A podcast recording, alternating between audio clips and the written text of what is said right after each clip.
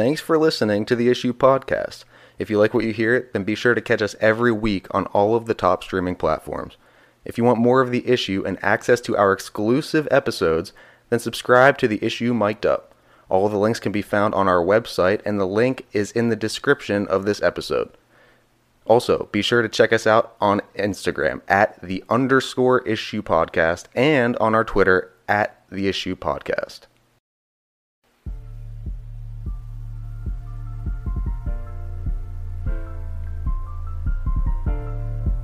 You are now locked in and listening to The Issue. This guy is a franchise quarterback, and no, I don't want to hear any pushback on that. it, it feels like a top 10 roster to me. It feels like it can win a championship. This is The Issue. Yo, what's up? We are back. It is the issue. It is April 7th, and we have another great episode. Happy baseball season. Uh, that starts today. The MLB is back. Opening day. Hopefully, you're listening to this uh, a little bit earlier in the morning. Um, it came out, you know, before noon. I think most of the games start at what, like noon, one o'clock, two o'clock, somewhere around there. Yeah. Get your lessons in. We have our our picks for our divisions. Right, we're not going to do records. At, at, at that point, you're saying, oh. I I think you know 100 games or 95. I'm not having that argument with you. I'm No. not having that argument with you. You know No. what I mean? So we're, we're going to pick the general order of them uh, in the third segment. We'll have top 10 NFC quarterbacks today. We're talking, my God, does it get thin around like seven, Yeah, six, real seven? Um, it took us a while on those last two to three spots. Uh, we did AFC last week, NFC this week, and uh, some, some GM genius today. NFC South, crazy kind of- division. A lot of needs. kind of a tire fire A division. lot of Th- needs. There's one team on that where we don't even have a pick. We just, I- I'm just giving them advice to turn their franchise from being horrific into like you know average at best. Um, then we all, obviously we have hits and misses in the first segment because that I mean that's a staple. That's a staple. Absolutely, hits and misses always goes uh, in the first segment. But yes, we will have a very, very packed episode today, baseball and uh, the NFL. But without further ado, let's go right into it here. Hits and misses. Let's go. Let's go with the first hit. Um, we've said from almost the beginning of the entire show, but uh, aggressive wins, and I mean LA. There's there's a reason that the Rams um, continuously are really really good because they keep bringing in top end talent. Uh, so they, so they they lose Von Miller, but you gain Bobby Wagner. Um, I would argue, especially at the price for both of them, that Bobby Wagner's a better get. Von Miller's what uh, six years, 120 million. That is a lot of money. It is. That's 20 million a year to be paying. The guy Von, Von is certainly a really, really good player. But is he 20 million dollars a year? Probably not. Right? They're paying Bobby more like 10 incentives. It could reach like uh, 11 or 12 a year. Right? So um, that's much more manageable. And I get that it's a less valuable position, middle linebacker, as opposed to an edge rusher. But there's a reason that LA is continually good because they're aggressive. They go out and get players. They're not afraid to move some money around. Right? And at the end of the day, they get really good value out of everybody. They're they're not afraid to say, "Hey, Von Miller, go ahead and walk. Like we really appreciate you. Go get your money. We're gonna move on and, and get more value at that position, right? Instead of paying you twenty million dollars, it's probably a little bit high. And since they they lose him, and they still have an excellent pass rush, so it's not like he was needed. But their their middle linebacker, their inside linebackers, is a position of need. They go get more value, and they decide to to allot some money there. It was a really good pickup, Bobby Wagner to the Rams. How about a miss? Let's go with uh, with Duke. I thought Duke was gonna. Once I knew that they were in the Final Four or Elite Eight, Final Four, whatever. I kind of expected them to win it, right? Once my team UCLA was knocked out in the Sweet 16, I was like, okay, well, I'm looking at the teams left in the Elite Eight, the Final Four, right? And I'm like, I think Duke has. First of all, they have the most guys that are probably going to be NBA first round picks. Um, they have arguably the best coach in college basketball. The issue is that all those NBA guys are too ready. They're, they're, they're almost too ready for the NBA because none of them play defense. Not a single person on Duke. It would be a top 400 NBA defender tomorrow, and I don't even know if there's 400 guys in the NBA. I mean, you'd have to go down to the G League to find guys that are as bad of defenders as everyone on Duke's roster. Um, Carolina had one guy, so that Manic for, for North Carolina was not playing well. So they had one guy to guard, and it's Caleb Love, the, the guard who hit that big shot. Yeah. I, I, how, how do you how are you not almost doubling him, especially on the last possession of the game? Um, it was kind of inexcusable on Duke's part. I thought they would win it. They didn't. Um, and they lost in a really bad way. Like, first of all, it was a great game. I'm not trying to take anything away from Carolina, but Duke is a significantly more talented and a better coach basketball team, and they just didn't execute down the stretch, quite simply. All right, let's go with another hit. Um, I, have been saying that the MLB needs to get interesting, and um, and I've been saying that they're not. But I, I, have said that look, well, they need to get interesting, and that they're they're taking minor steps to it. I think the whole uh, umpires announcing the the call on the field, right, like with a microphone to the whole entire ballpark. Um, do I think it's that big of a deal? No. But do I think it's at least interesting? It's new. It's fun. Yes. Baseball needs anything that's new and fun. I, I, would argue that they need to implement a rule like this and better rules like this two or three times a year. let's keep changing. Let's keep adapting. I want this sport to look different in ten years. I'm going to be honest with you. It is a step in the right direction. That's for sure. Um, it you know, there's been a lot of times where people are confused on just plain and simple why an umpire made a call and, and for why they haven't had a microphone for the last 20 years, I don't know. Because it's been possible. You could do it. I remember there's, there's mic'd up there's mic'd up footage from the you know the late '90s. So. The, yeah, I mean the NFL has been having um, referees announce the calls since what? I have no idea. Maybe the '80s, '90s. I mean they've always had PA speakers. As long as I can remember, I, I don't know. No, it, I'm with you. It's good. But it's stepping in the right direction. It's it's it's something. Um, how about let's go to the miss. Uh, the Chiefs getting a wide receiver. I said that you got to go get a veteran wide receiver. Um, so far, they haven't. I, I mean, like I guess you get a, Valdes-Scantling, the Mar- Marquez Valdes-Scantling from the Packers. You get Juju. I think you still need to add one more guy. DeVante Parker was on the market, um, but he ends up going to New England. Like the fact that Miami would have rather traded him in division to New England says that clearly Kansas City wasn't you know, wasn't uh, offering enough. I'm guessing they were in on that, and they should have just lumped them right in with the Tyreek Hill trade. That would have been a better idea. But yeah. Um, DK Metcalf's also been rumored to be on the market. I think the Chiefs need to go get somebody, um, and they haven't yet. And I will say, they. It, I wouldn't be surprised if they move up. I've been seeing a lot of mock drafts where they move up a couple spots to go get a wide receiver, so we'll see.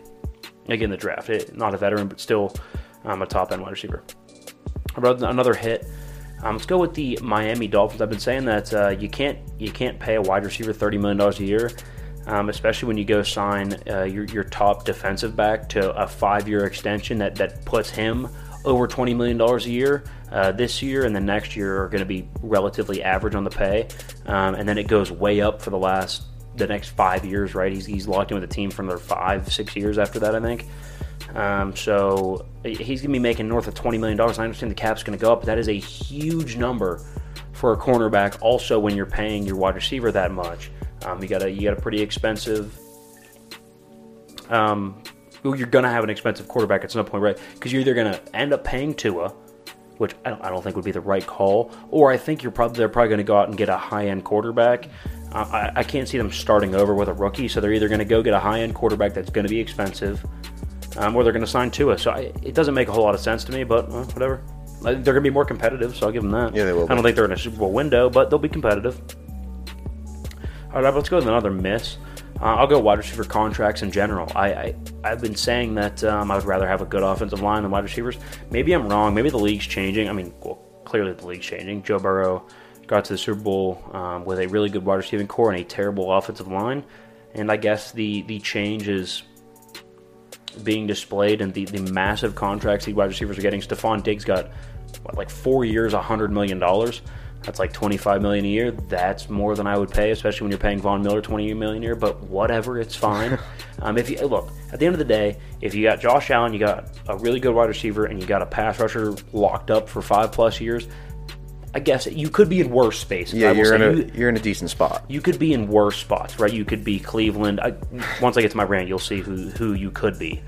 um, but it's more than I'd pay, and I guess it's a sign the league is changing. I, I guess I'm a little slow to change. I still would rather have a really solid offensive line and you know a couple average B plus wide receivers as opposed to a lot of really good wide receivers and a terrible offensive line. But hey, the Bengals proved me wrong. I'm sure I'll be proved wrong again. Um, but that's uh, that, that's kind of the point of hits and misses, and so there it is: hits and misses on a Thursday. Yeah. To go back to that point a little bit, I do feel like I feel like in some ways, yes, the league is changing, but I also think there's there's more than one way to skin a cat, folks.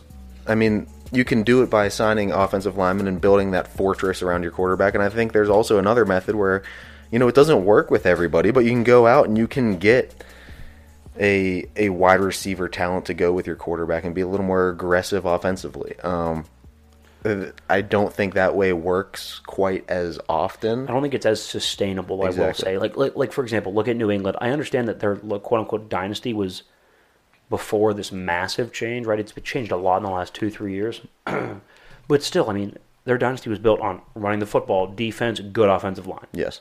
So I think sustained long term success, you gotta have you gotta have people up front to block. I don't know. And, and the I great mean- way, the great thing about how the NFL is set up too. I mean, different schemes, different dynasties rise and fall by you know a different system, a different uh, strategy and philosophy. You know, almost every ten years, a new one seems to pop up. Yeah, Um, you're not wrong. I mean, uh, look, look. Mike Kadick even said it's what 43 or 46 percent of your entire offense. So is offensive line. I mean, that's insanely important uh, when you talk about that large of uh, a group of guys. Okay, um, so, I- so I want to transition into this a little bit here. Um, speaking of those teams, right? I was saying you'll you'll find out here in a second. Um, you uh, like you could be in a worse spot. I was talking about Buffalo. You know they're paying Von Miller a lot. Josh Allen's it's more of an extension, so he'll start start making a lot um, in the coming seasons, but uh, still going to be an expensive quarterback. Now Stefon Diggs is an expensive wide receiver, right? But again, you could be in worse spots. You could be the Jags, the Browns, etc. So I was thinking about how bad these teams are, and I was thinking, how do bad teams suck so bad for so long in the NFL? Like so consistently, it, it doesn't make any sense to me. I mean, let, let, seriously, let's look at the the bottom ten of the league over the last decade.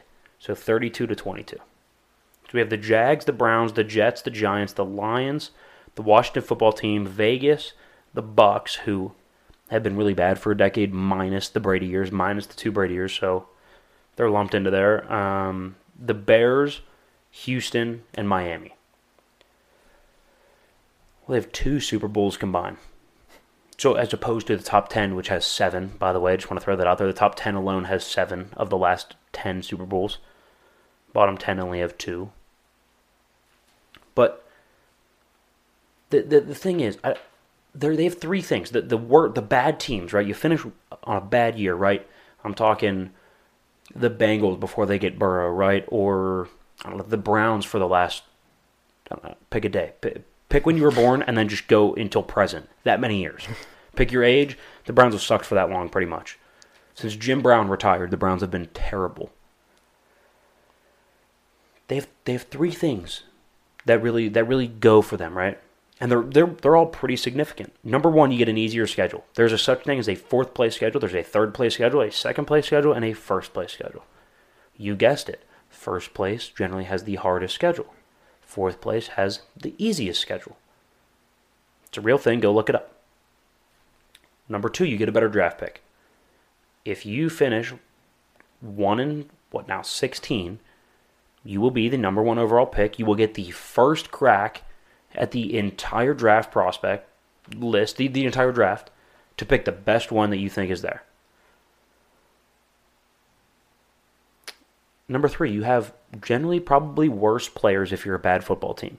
Worse players equals less money allocated to those players in a general sense, which means you have more cap space.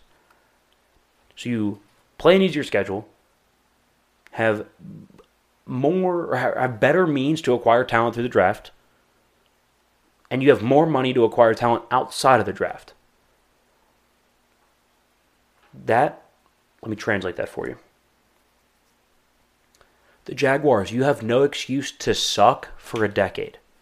You've been drafting inside the top five for eight of the last 10 years. I mean, the Giants, let's just go with the Giants, for example. They are the fourth most losing team over the last decade. They're actually one of the teams that accounts for the two Super Bowls, believe it or not. It was exactly 10 years ago. Maybe not, not to the day, but this year, 2012, they beat the Patriots in that Super Bowl. Regardless, they don't even have a single unit that they are a B at. They have a C minus unit everywhere. Quarterback, D minus. Offensive line, D minus. Running back, if you give me the whole when healthy thing, that means it's at bare minimum a D and at best a B minus. So I'll, I'll give you maybe the running back room. Wide receivers, C. Defensive line, C plus. Secondary, C minus. Linebackers, D. Safeties, you just lost your Bill Peppers, probably an F. I have no idea who their safeties even are.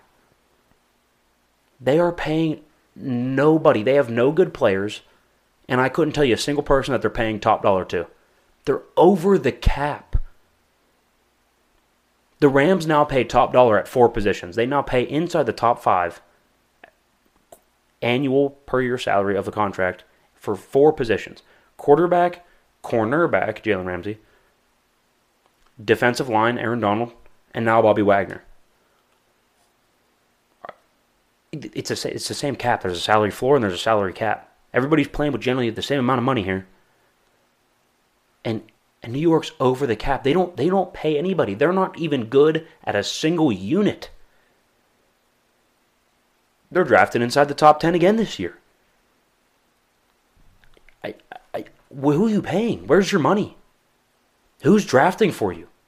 And whoever it is, get a new guy because they're terrible. Whoever took Jan- Daniel Jones at, at six, I hope he got fired because it's the worst draft pick in the history of draft picks. How about Chicago? Chicago just let go in the last like three years. Well, actually, in the, in the last maybe three months, but Khalil Mack, right? You just lost Allen Robinson, your top receiver. You just lost your best lineman. He's he's now with Pittsburgh. Last offseason, you lost your you lost your best DB. You have one good linebacker, but he's probably B plus, not even an A player. And they have no cap space. Are these teams using different bank? Do the Rams have a Swiss bank account I'm unaware of? Is Chicago playing with piggy bank money? No, no, they're not. I can show you their, their payroll right now. It, it, it's within like five million dollars of the cap, which I think what is like 270 or something like that right now. Or no, I'm sorry, like 210. Doesn't matter. Doesn't matter. I just don't understand how you're bad for this long. And you will see quick rebuilds every once in a while, but you need a generational talent to do it. You get a Joe Burrow, right? You get a Josh Allen. The Bills were pretty bad before Josh Allen. Um, I just I if you are if you are one of the teams, I'll read them again. The Jaguars, the Browns, the Jets, the Giants, the Lions, the football team, the Raiders, but I'll, I'll give them a pass because they're looking up for right now. The Bucs, I'll give them kind of a pass because they have Brady for right now. The Bears, the Texans, and the Dolphins. Even the Dolphins, I'm not going to give a pass because I don't think they have the right quarterback. I at least think the Raiders have the right quarterback. I don't think the Dolphins do. So I think in another year or two, they're going to kind of be in a cycle again where they suck because they're not going to have a quarterback, and then they're going to be overpaying at a bunch of positions, especially cornerback and wide receiver. And wide receiver, especially speedy small ones, deteriorate really quick. So I think I think Miami is going to be closer to the Jets and the Giants here in about four years than say the the, the Raiders or the Bucs. But any of these teams, eight of the ten, you have absolutely there, there's no excuse. There's no excuse. Almost all of them are fourth place teams. Jags, yep. Texans, I mean, they're in the same division as the Jags, so we'll call it a tie. Yep, that's a fourth place team. The Browns this year, since you're paying Deshaun Watson 25 million or 25 percent of the cap, and he's not even going to play for you until maybe I don't know December, fourth place team. Jets easily, it's not even close. The Giants, absolutely, you could chalk them up. They might be the worst team in the NFC. Lions, they're going to be competing with the Giants for the worst team. Um, Washington, I think they have a little bit of hope, but uh, who knows with Carson Wentz? You never, you never really know. The Bears, they're going to be fighting with the Lions for uh, for third place, not even arguable, and uh, and Miami, who uh, they'll, they'll, be a third place team. So, you know, put a crown on them for that. Uh, you, you have no excuse. You're going to get an easy schedule. You're going to be drafted inside the top ten, the top fifteen every single year. Um, and you and you generally should have more cap space unless you're using piggy bank money like Chicago and the Giants for some reason. I don't understand where your cap all went because you have no units that are even good, not even competitive. That's all I got. That's all I got. Let's get over to the second segment. We'll have top 10 NFC quarterbacks and GM genius on the other side of the break. Hey guys, thanks for listening to The Issue. This episode is brought to you by Phoenix or FNX. It's almost summertime. Go out and get all your supplements you need to keep you in the gym. Burn those love handles. Let's get out on the beach this summer, guys. Thank you for listening to The Issue. Again, go use code TJ2022 for 15% off your purchase. Thank you, guys.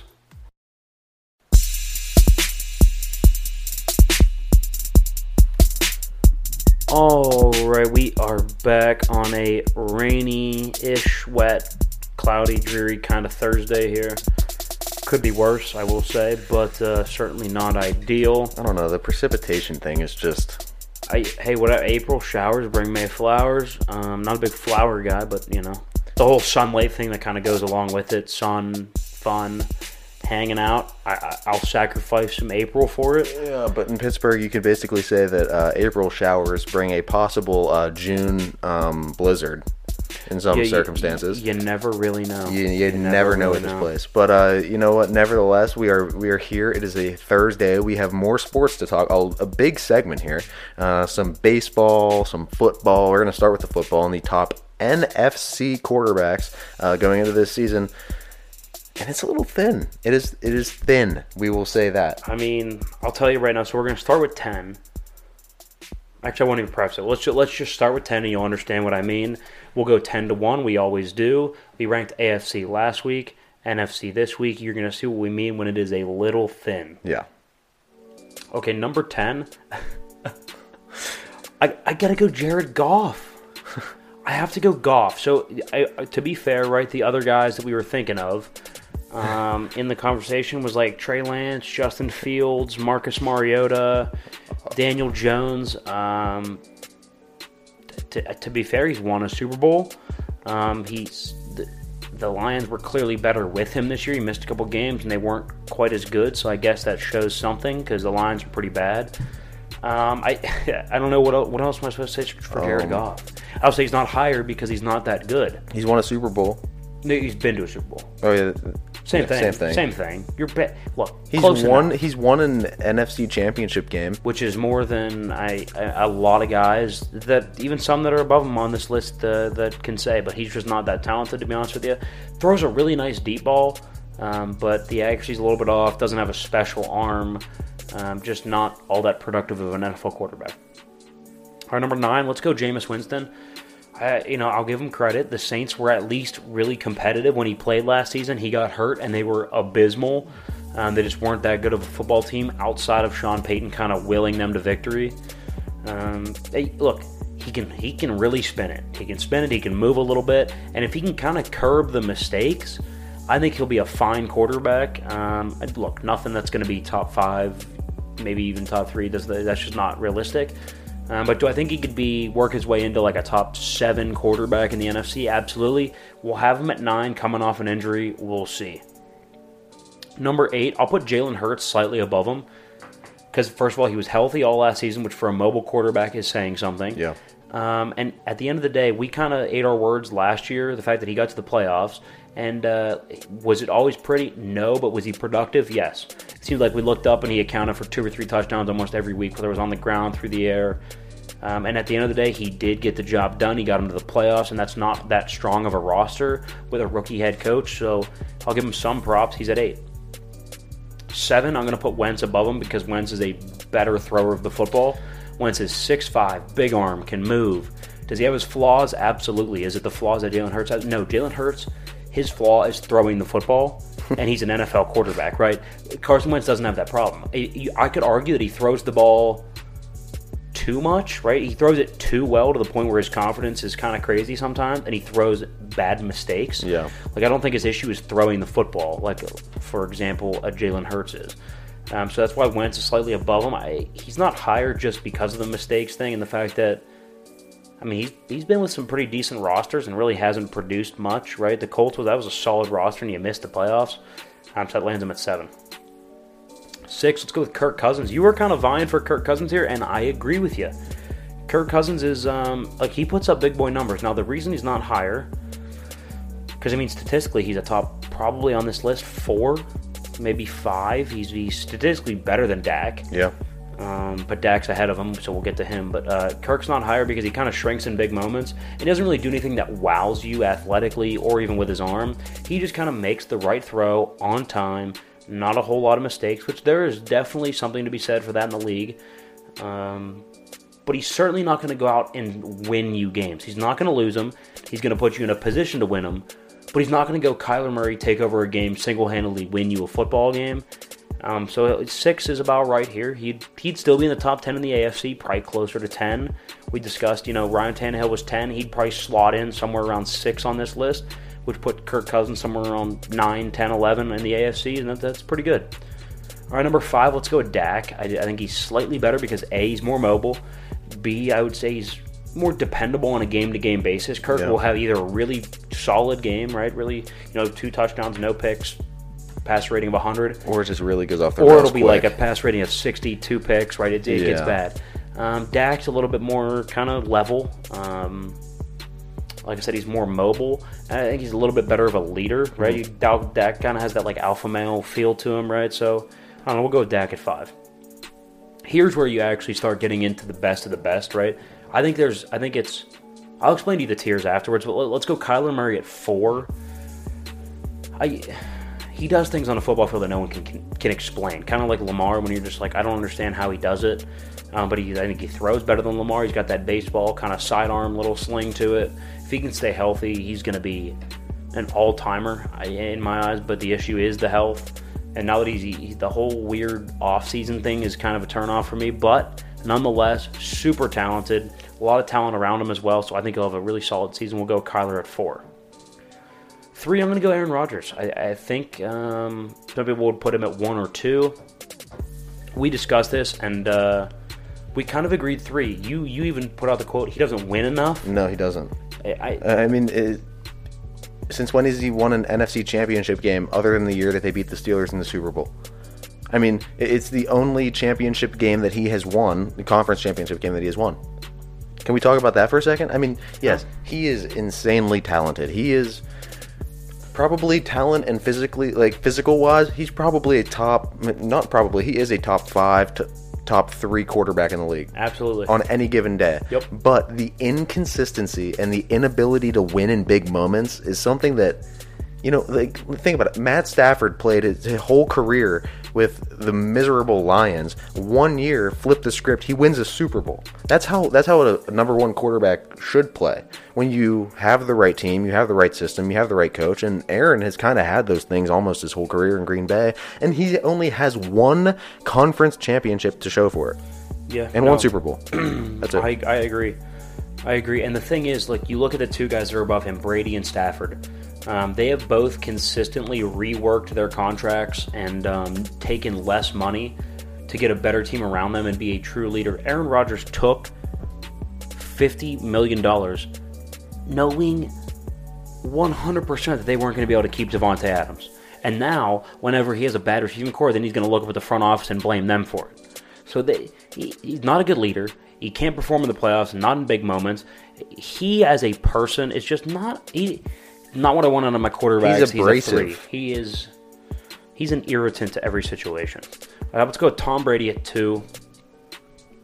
I think he's just below Matt Stafford because a Stafford beat him in the playoffs and beat him twice last year, and they wasn't all that competitive. I will say, uh, especially in the first meeting and the second meeting until the very final drive, um, or like the final quarter, I guess. Uh, so I'll put Stafford above him at one.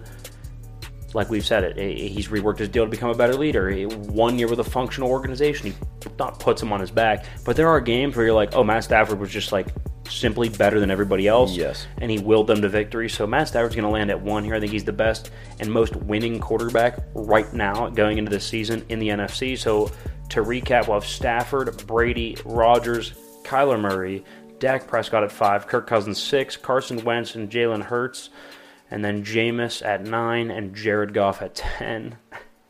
to kind of round it out. So let me explain to you the tiers because I think there's huge drop offs here that need to be addressed. I think it's Matt Stafford, Tom Brady, Aaron Rodgers.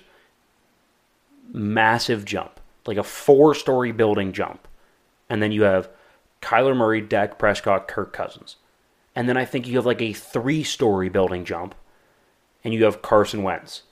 And I think you have a 10 story building jump, and you have Jalen Hurts and Jameis Winston. And then I think you have about a two story jump, and you have Jared Goff. Like, they, I, although Goff and Winston are right next to each other in the rankings, I think Jameis Winston is significantly better than Jared Goff. Yeah. Significantly. Right? Same, same with the, the other the other one. I think Carson Wentz is head and shoulders better than Jalen Hurts. Like, in every, almost every facet of the game.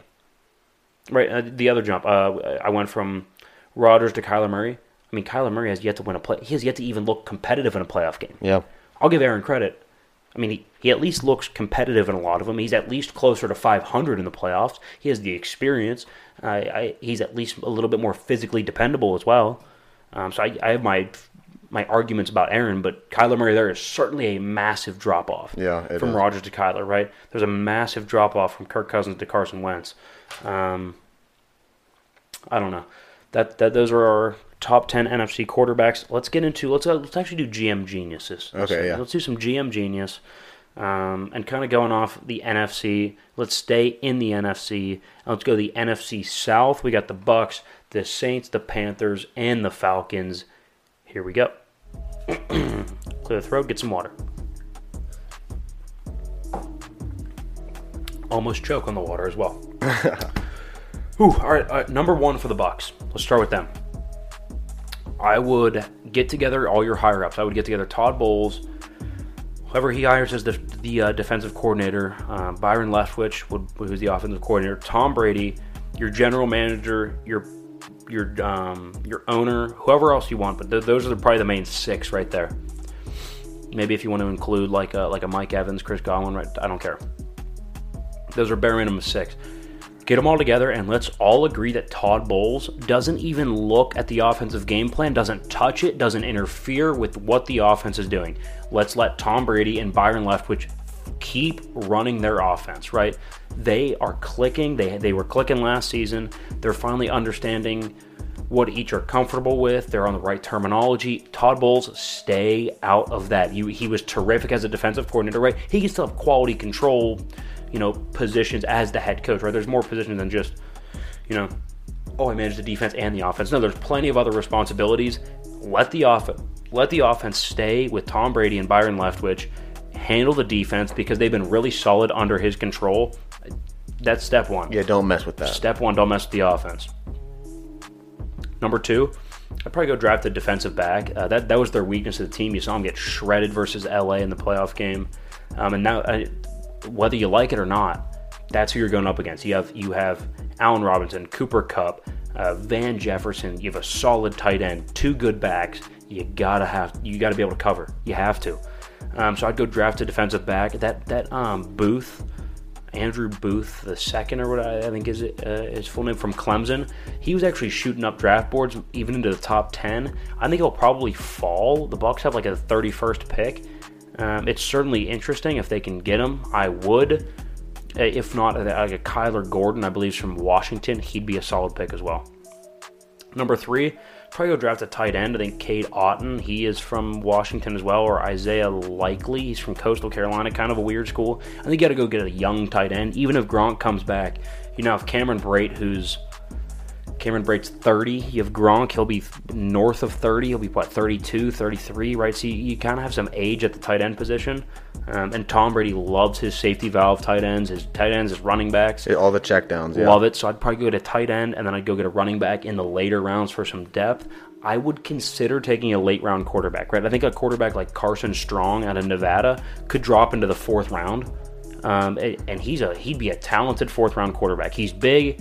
Um, he's got a big arm. He can move a little bit. He's not super mobile, but I mean, kind of the mobility of like a Carson Wentz. Not quite as mobile, but kind of that build, right? Tall, big, a little bit aggressive, um, and that's kind of what's been working in the NFL. Is he does he need to be refined? Absolutely, um, but it's an idea I'd consider it. That's kind of an asterisk.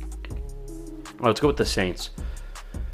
I think step one would be to kind of figure out this cap hell that they put themselves in. They kind of franchised, mortgaged uh, the the future when Drew Brees is kind of going on that last run. Um, they're okay with the cap this year. Next year, they're still going to be over. Um, so I would kind of start front loading, you know, all those deals. Have rework, have those guys rework that deal and be like, how about you want that money a little early? Let's let's let's let's have this issue on the front the front end. Like I'd rather be having cap issues now while I'm kind of rebuilding. That way, uh, you know, like two, three years down the road, we have a lot of cap space when we have our franchise quarterback. Maybe we pr- probably have an offensive coach by then. I hope Dennis Allen's fine, but at that point, I'm hoping we have. I'm not hoping to fire anybody, but hope we've moved on to an offensive coach. We'll be out of cap hell. That would be my step number one: is try to get yourself out of this in two years. Kind of plan now to get to be free in two years. Second thing, I'd probably go draft a tackle. They gave up uh, Teron, Teron Armstead, their offensive tackle. It was a good trade. I mean, I would have done it too. You got to get younger at the position. Uh, there's a couple guys that stand out that uh, Ekwonu or whatever. Um, I think Kristofic gave him a shout out when he came on. Andrew Kristofic, the uh, offensive offensive uh, tackle for Notre Dame, gave this shout out to Ekwonu. He's from NC State, big athletic tackle, really big. Yeah. Um, and then also there's a there's a guy that's like his name Rain Man, I believe is his last name, Rainaman, something like that. Uh, anyway, I'd go get a tackle to replace Teron Armstead, get younger and cheaper at the position, but that's a position that. No matter who your quarterback is, you kind of want to build around your left tackle, especially if you don't have a lot of other talent. Maybe you got like Michael Thomas, Marshon Lattimore, Alvin Kamara, and a bunch of nothing. So let's go get some talent. Let's let's protect whoever we have sitting back there. Um, and then at 19, they have a draft 16, and then they draft 19th. I'd probably go get a wide receiver if Olave is available. I'd probably take Chris Olave. If not, don't reach, right? Don't you, you have plenty of needs. Don't go reaching for a wide receiver because the next best available um, might land you down to like a George Pickens, which you could get him in the second round, maybe even the third round. Um, you certainly would not draft him at 19. I hope nobody. I, I hope again. I hope this kid makes his money, has a great career, whatever. Um, but I personally wouldn't draft Pickens that high. I think he'll be available in the second or third. He's had some injury concerns. Oh, if Olave is available at 19, draft him. If not, go get the best available person. You got a lot of needs. Let's fill one of them with Yeah. a with a really talented guy. All right, number uh, number the third three in the division. Let's go with the Panthers. So we have the first thing I would do. I, I'm going to get Malik Willis at six. Um, the the Cardinals a couple years ago showed you you can draft a quarterback, and if you don't like him in a year, go draft another one the following year. Josh Rosen, they took him at what nine or whatever, was utterly horrific. Turn around, go get Kyler Murray, ask them how it's doing. It's going pretty well. It's going pretty well. You've gotten to the playoffs. Um, you've become relevant. You've been super competitive. Um, so go draft Malik Willis at six. He's got so much talent that if you hit and you have an offensive coach in Matt Rhule, right? So if he can unlock something in Malik Willis to kind of refine him a little bit with all that talent, that size, the mobility, the big arm, um, it's the ceiling is too high to kind of not pick him, especially Yeah. at six. I mean, if it hits, it will hit. I mean, are you really going to roll in this season with Sam Darnold as your quarterback? I'm a Sam Darnold supporter, and I would not advise it. I just wouldn't advise that. Not if you're going for a division win, I wouldn't. if you're if, you're, going, to for- tank and, and and you know try to get a better draft, If you're going pick for if you're going for eight wins, even if you're going for eight wins, I don't think I Sam still Darnold's wouldn't. your tr- I option. still wouldn't trust it. No. Taking Malik Willis. Anyway, uh, number two, let's go get an offensive lineman to protect him. I don't think they pick again to like the third round. I, I was seeing some mock drafts, like, and also if you look in, you know, the the general prospect range, like I got like Thayer Munford. He was from uh, Ohio State, so he's been he's played Big Ten football, which kind of gives him a little bit of a taste of the NFL. Right, he's a big kid. He's not going to be overwhelmed. That's an idea.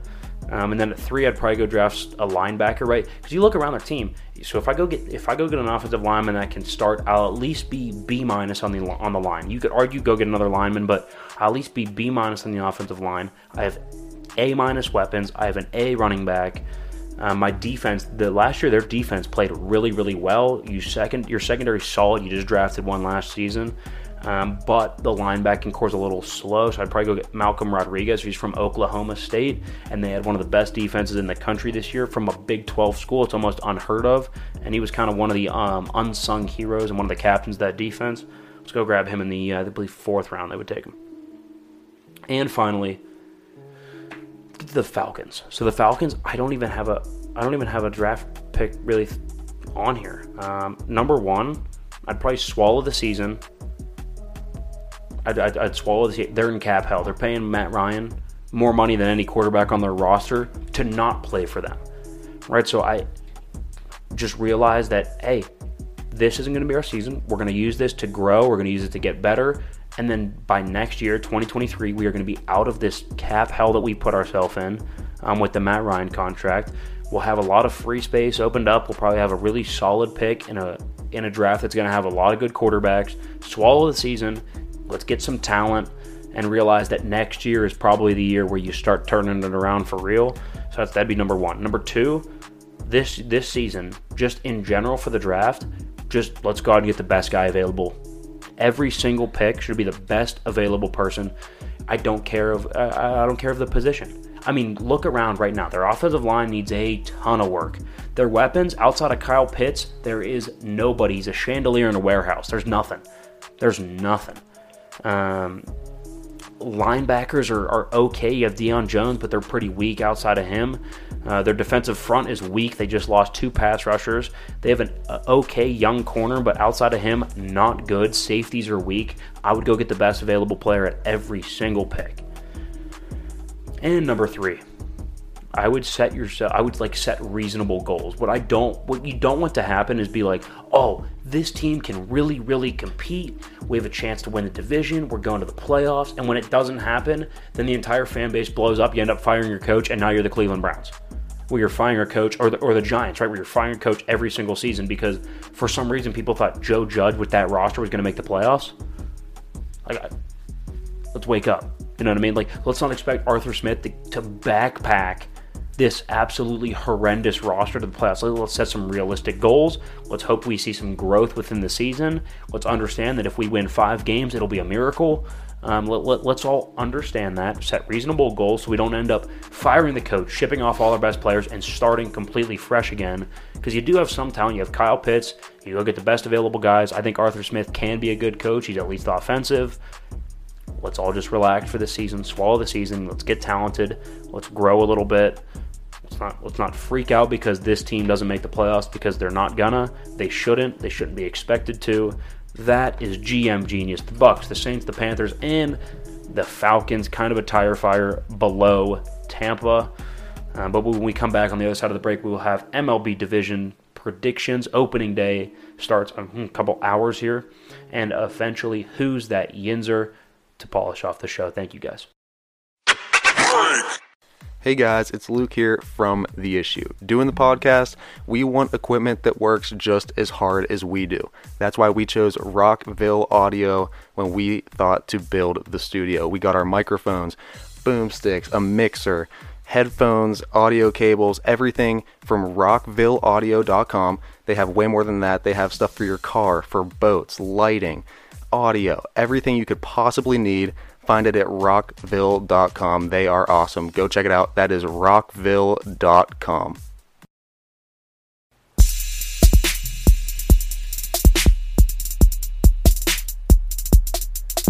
What's up? We are back. It is the third segment on a Thursday, um, April 7th to be exact.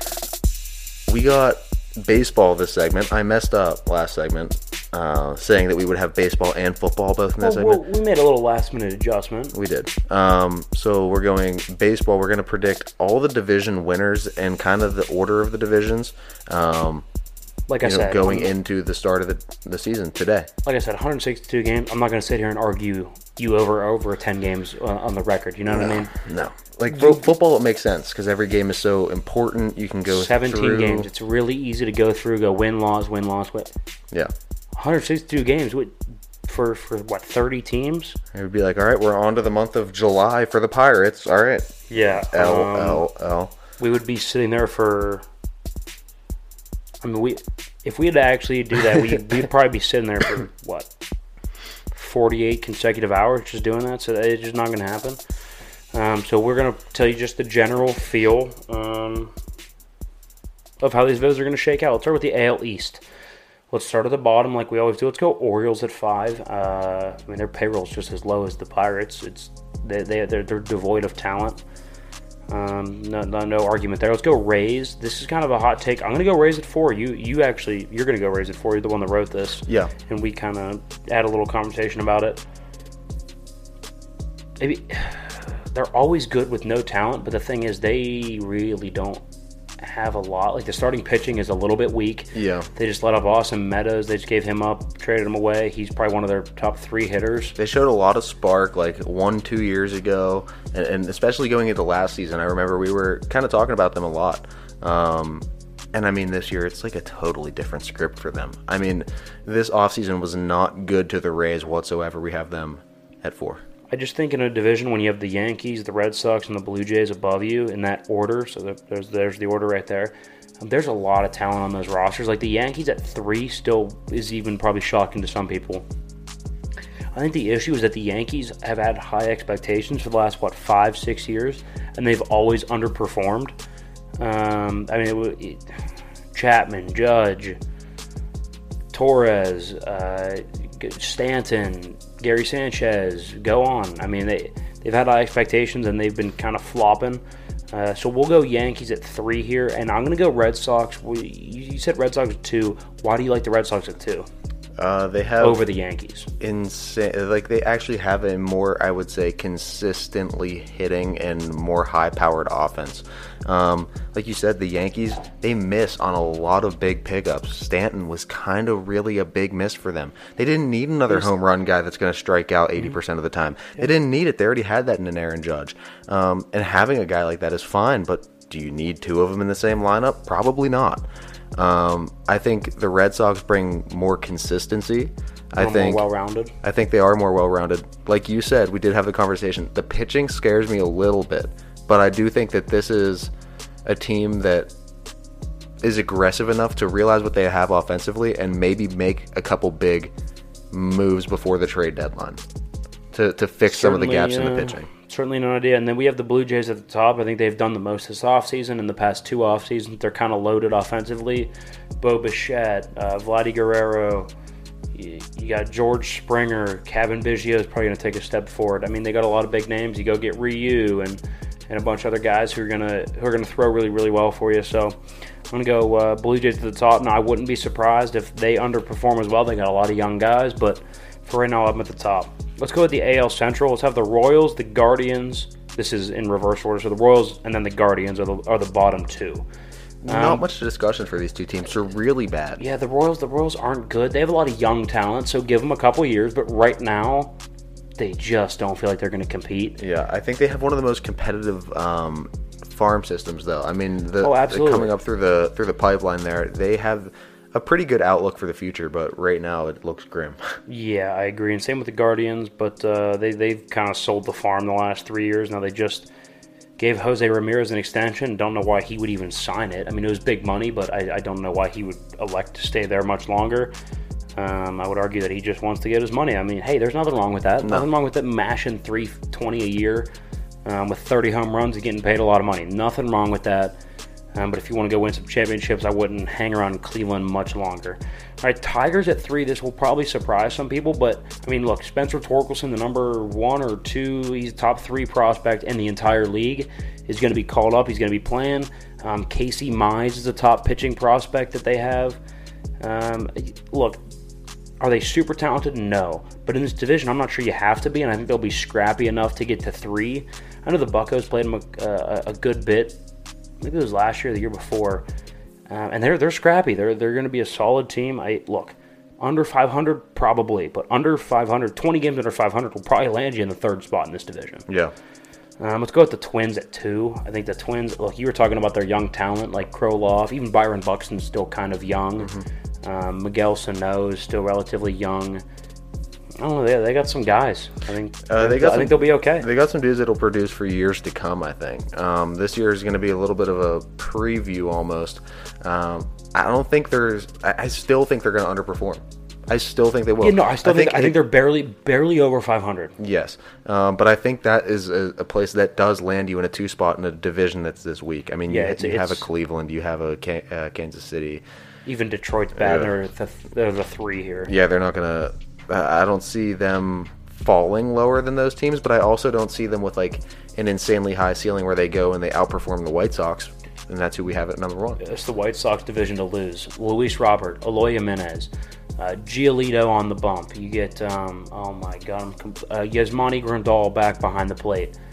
Uh, I, you could argue pitching is their weak spot, but I, even that they're still solid, right? I, I don't think they have a glaring weakness. Now I will say they strike out a lot, and that worries me. But in this today's game nowadays, if you can counteract with with home runs, uh, it'll at least get you to win the division. Now, playoff success is a completely different story. I remember when I was watching them, they got beat by the Astros this past year. I, I, I said out loud, I go, they don't put the ball in play enough. That'd be my issue. They don't they don't hit the ball hard in play enough, especially in the playoffs. Um, but we're talking about regular season here, and I think their sheer talent can will them to the number one spot. All right, AL West. Um, I think the A's in the basement is kind of an obvious pick. They've lost now their head coach, their best pitcher, their best two or three hitters. Um, they, they really don't have anyone of note. They've gotten rid of a lot of talent. I mean, Um, Ramon Laureano is probably their best player. I think he hit like 240 last year. Yeah. Uh, I, yeah, I don't know what really else to basement. basement. Uh, okay, let's go with the Rangers at four. Now, this is going to surprise some people because they just went out and spent for Corey Seager, Marcus Semien. Um, is, is it the pitching that worries you? 'Cause I- Yeah. yeah, I'm with you. I mean, there's they they're the starting pitching is bad. The bullpen is Not much- worse, yeah, yeah. and the closing don't even get me started. I think I saw a stat somewhere like in the last week or two that they have one of the the highest uh, rates of blown saves over the last five years of any other team in the MLB. Um, Wow. So let's keep that in mind. Their bullpen is horrendous. Their starting pitching is bad. And you don't, if it's that bad, like a team like the Red Sox, like we talked about earlier, their Yeah. pitching is really good compared to like Right. a lot of the league. But we're talking about to be a hyper competitive like the Red Sox expect to be. Right, I agree. I agree. The Rangers aren't up to par. No. They're not up to par. Now, they do have some young, really talented hitters. That Adolis Garcia is a really solid hitter. You got Corey Seager, Marcus Semien. They'll definitely be one of the more competitive fourth place teams. Give them a year or two to get their pitching staff up, and they could be higher up in the AL West. But for right now, let's go with four. I think the Mariners first of all, they bring in Robbie Ray, who's a Cy Young winner. Um, they have a lot. They're they're kind of like the Royals, but the Royals in two years, right? Which which where more of their young talent is already in the bigs, right? The Royals give another year and more of their young talent will be up. Um, the Mariners are kind of in that right now, where a lot of their young talent's getting called up. They're going to be given a chance to kind of show out.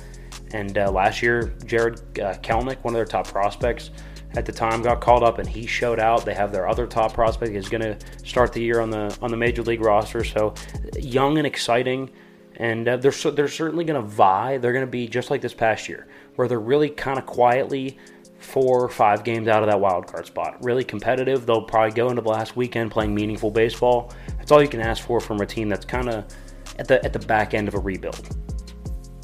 All right, um, the Angels at two. When you have the two, when you have the two highest odds um, players, right, Mike Trout and Shohei Ohtani to win MVP, you got to do something, right? Not to mention Anthony Rendon was an MVP candidate two years ago, and he plays third base for them now. Um, so you have three of the top probably 30 players in the league. Um, you just went out and get no, uh, got Noah Syndergaard. You have Jo Adell, who's I, probably has one more year to try try to prove himself. He's been a kind of a quote unquote top prospect for the last like three years. Um, he's been up for two or three of them, and uh, it's time for him to kind of show out. And I think he could. So you, you got the talent. You, you're getting a little bit of pitching with Syndergaard. Um, they, they got to do something. They have to. They have to do something. No, yeah, they do. Uh, splash move before the deadline, um, and get some get those guys gelling, get them playing together like they, now. They have to be viable in the last weekend of the season. They have to be making a wild card game. They have to be. I, I, with the expanded format and that amount of talent, you have to make the wild card. You have to. I, I don't think there's any excuse. Ohtani and Syndergaard are your number one and two, and then you have Ohtani, Trout, Rendon. Uh, Ohtani's insane. Yeah, very rarely do you hear Ohtani for you know the, same name for the pitcher and the best hitter. Right. Um, let's go AL uh, top of the AL West now. So we have the Astros at the top of the AL West. Um, yeah, I think that, that feels about right. Even losing Correa, you still have Altuve, you have Bregman, you have Verlander, and uh, y- you know you could throw the, the whole cheating, sign stealing. They've still been one of the best, well, most well-run organizations over the last five years. Um, they, they'll, they'll end at the top here. Yeah. Plus, I doubt that they've gotten rid of every trash can in the stadium, so they'll be just fine. All right, let's go with the NL East. Now, with the news that DeGrom's going to miss significant time, I think this is the Phillies division to lose. I think the Braves are gonna, certainly going to be viable if Acuna can come back and be, you know, kind of close to what he was before he tore his ACL. But losing Freddie Freeman is huge. That's a big loss. Um, and their pitching kind of underwhelmed last year, and if they underwhelm again, that's going to be rough. So that's why the Braves aren't number one, because a lot of people would say, oh, well, why not the Braves? I think it's the Phillies division to lose. You go Nola and Wheeler as your number one and two. Um, and then you have Bryce Harper, Kyle Schwarber, Nick Castellanos, Didi Gregorius. Um, Alec Bohm is, is, kind of a blossoming superstar at third base. I think at least he could be. Uh, and then you have JT Realmuto, who in my eyes is, is one of the top three best catchers in the game. This should be the Phillies. This should be the Phillies division to lose. I, am going to be honest with you. So we'll go Phillies one, Braves at two. The Mets with that news and the fact that the Mets are always going to Met. They're they're a three they're a three team to me. Yeah. I mean, you, you you were looking, and we were we had a discussion. You might think that they were closer to one. I said the Mets are always going to Met. Yeah, you did. Um, and I understand why, and I think that injury has a lot to do with it. Um, regardless if that injury you know what? No. I, I just think that has a, a, big part to play because i was looking at a lot of different um, kind of predictions. I was going through you know the cbs the fox the nbc everybody that covers baseball and getting a temperature gauge. everybody was pretty high on the mets yeah. Um, and i'm that's obviously before the news of, of you know you're not getting him back this year. So well, at least for the first half, they said probably somewhere around the first half. That's still terrible. yeah. So good luck. I mean, a hot start kind of matters, and having one of your you know your top pitcher out for that amount of time is uh, is definitely not going to bode you well for the start of the season. Uh, so have fun playing catch up. And then so to, to round out the bottom two, let's go Marlins then Nationals. I think the Nationals outside of Juan Soto are pretty devoid of talent. They're also in that space where they they're probably gonna have a couple more young guys coming up here throughout the season. Um, it's kind of a hot take though to pick the Marlins above them, but hey, if we just sat here and, and read you what we you know the obvious answer, well then that's no fun. So let's go Marlins at four, Nationals at five. Um, down to the NL Central, let's go Pirates at the bottom, Reds at four, Cubs at three, the Cardinals at two and the Brewers at one. The Pirates aren't even close to competing. The Reds just sold the farm this offseason, so don't even give me that. The Cubs, I can't even tell you their best player. Uh, I think it's a guy named Patrick Wisdom, if I believe, or if I, if I remember correctly. So uh, they kind of sold the, the club too. I think it's the top two, the Brewers and the Cardinals, that are going to compete for for the for the top spot.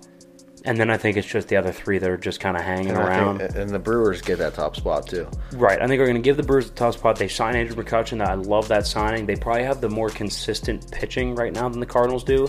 Outside of Jack Flaherty, I'm not really sure who the Cardinals are going to throw that you're going to be that scared of. Wainwright's fine, but at, at this age, I worry about longevity a little bit. They have a decent closer, that Jordan Hicks, who throws like 102. He's actually really solid. Um, it's certainly going to be close. I think this could come within a game or two, right? If they play each other in the last weekend, look out. It's going to be it's going to be making or breaking who wins the division. Yeah. Very it's going to be baseball. good baseball. Plus, I think there's no way Christian Yelich can be as bad as he was this past season. I think he'll kind of return to MVP. A little bit of a form. bounce back, yeah. Right. I think he's going to kind of come back with a vengeance. So we'll go Brewers at one, Cardinals at two.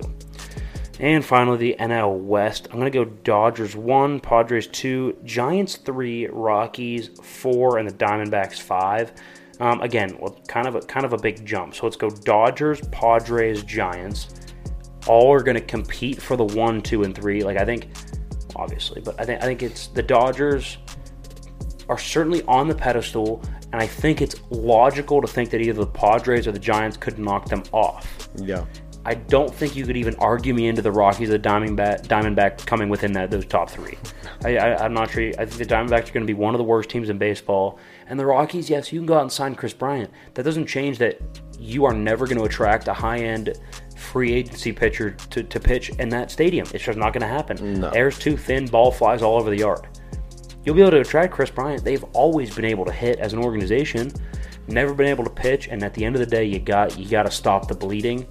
So uh, the Rockies, I don't think are going to be viable. The Dodgers are clearly the best team. They just go out and pay for the best players, which Is it healthy for the sport? Probably not. But is it the best way to win right now? I mean, yeah. Go, go by the talent. Yeah. Obviously, the Padres are good, but I worry a little bit about their pitching rotation. Um, Snell is good, but not great anymore. Paddack, if he can return to form, is okay. Clevinger is is good. I I worry a little bit with their rotation. The Giants are fine, but every now and then they catch lightning in a bottle for a year, and then they kind of they kind of recede a little bit. They kind of regress. Return back to earth for a little Right. I think they're certainly going to be viable. They're going to be scrappy. They're they're, going to be good. But they also lost their top pitcher, Kevin Gausman, went to the Blue Jays. Um, Buster Posey, another year under his belt. Is he? I don't know. So we'll see. That that- that's the NL West: Dodgers, Padres, Giants, Rockies, Diamondbacks, and that rounds out our predictions for the MLB preseason. Um, like I said, opening day here starts in a couple hours. Um, so, So so go watch that. I don't know. I don't. I, I don't know what the best way. There's no like red zone for that. So uh, pick a game or two. Maybe wheel out a second TV and have some fun. Wheel out the. yeah, I don't. I don't know. Maybe flip back and forth. Find find uh, another station so you can keep hitting the last button so it's convenient That's for you. always a good one, yeah. It's always a classic. So what, whatever you got to do, go watch some baseball today because I, I, I certainly am. All right, uh, we're gonna get into who's that Yinzer, the newest segment on the show, the third week of it. Let me go first. You're time. going first. I feel like I feel like I always go second. Okay, yeah, you do go second. I want to go get first this time. So Tim will play me a clip of a famous Pittsburgh, uh, Someone who got famous in Pittsburgh. yeah, in sports. All right, maybe it's not going to play. Flip it, yeah.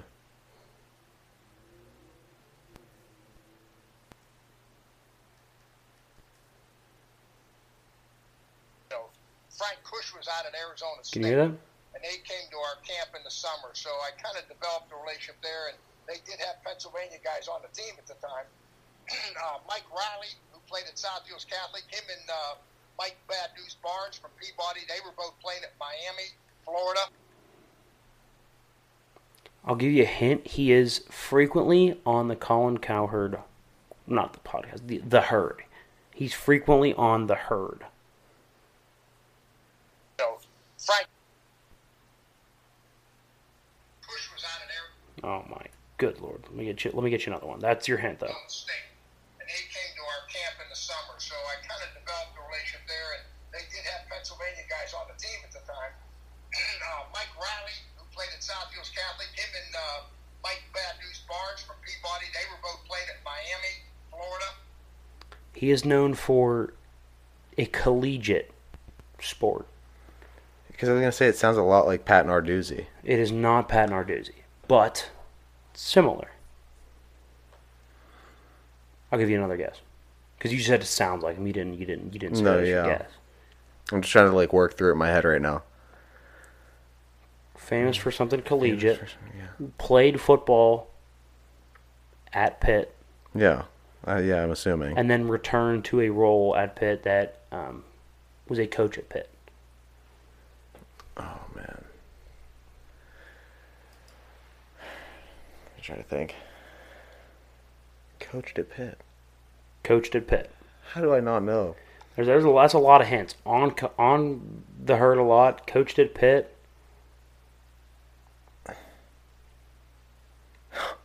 The one, the herd's throwing me off.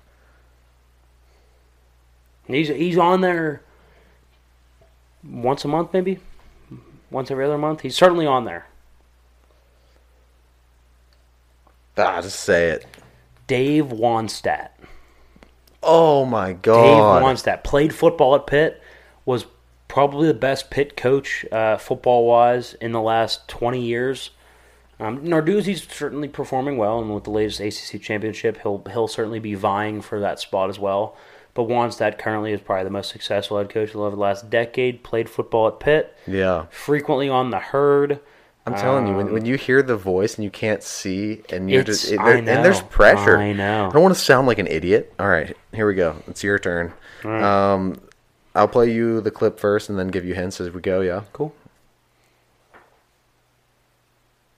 it gave us all the opportunity to, to set the platform higher for ourselves. And uh, with the likes of what we've done uh, to achieve this status and being professional athletes, but also being Super Bowl champions, uh, being Did he go to college at Pitt? No. No. Okay. He did not go to college at Pitt. Uh, obvious, he uh, played football. Okay. Um, do you want position? No, it's okay. I feel like that's Played- too specific. Played football, so obviously it's in Pittsburgh. It, it Ste- not, co- collegiate. not- so it's for Steelers. Current, current or former? Former. Cool. Okay. Go ahead and play it again. Uh, it gave us all the opportunity to, to set the platform higher for ourselves. And uh, with the likes of what we've done uh, to achieve this status and being professional athletes, but also being Super Bowl champions. Uh, Super Bowl champions. So we haven't won since Antonio Holmes that season, and then the the, the couple seasons before. So in my head, receiver probably. Receiver. Um, so we already went with Hines Ward. And not is it Santonio Holmes? Yeah, it is. Okay. Nailed it. Wow. There it is. Santonio Holmes. Okay, so now I'm two and one. Two and one. All right. We need to write that down All before we forget. All right, Timbo is two and one. This feels good. I will say this feels good. That was good. I, I feel like the Super Bowl, uh, him saying Super Bowl in there, kind of gave you the hint that you certainly needed. good, certainly good. And then the whole, you know, played football in Pittsburgh, not collegiate. Oh, that, that I like that. That was good. That was good. That was a good. Who's that Yinzer tonight? No, yeah, it was. Uh, I, I I have like a couple that I want to do. That I- like I've been sitting here like, oh, I want to do him. And I'm like, but his voice is too iconic. Right. But, like, I, I he- thought that was Aaron Donald for a second. Oh man, He's a little bit more softer spoken. I think. I don't know. Whatever. I, know, I just feel like I've heard him talk so many times. I'd be able to pick it out of the I'm gonna start you know? doing my research and just go listen to a bunch of people that are from Pittsburgh. I don't know. Yeah. Uh, Um, either way, that is all we have for you guys today. Thanks for stopping by. Uh, we will be back next week. So go in the meantime, check out our Instagram. We'll be we'll have a bunch of things to post this week at the underscore issue podcast, and then our Twitter just at the issue podcast. Go check out uh, all of our social media, and then our TikTok. It's in the link tree. All right, it, we, we're posting TikToks every week now, along with a new episode. It is the issue underscore podcast. Yep. Um, we just did a, a little buy or sell on there this past week that uh, a bunch of people liked, so that's awesome. And uh, as soon as this episode is rolling, there will be another one up. So go over, check out that new TikTok. And guys, thank you for hanging out. And that was the issue.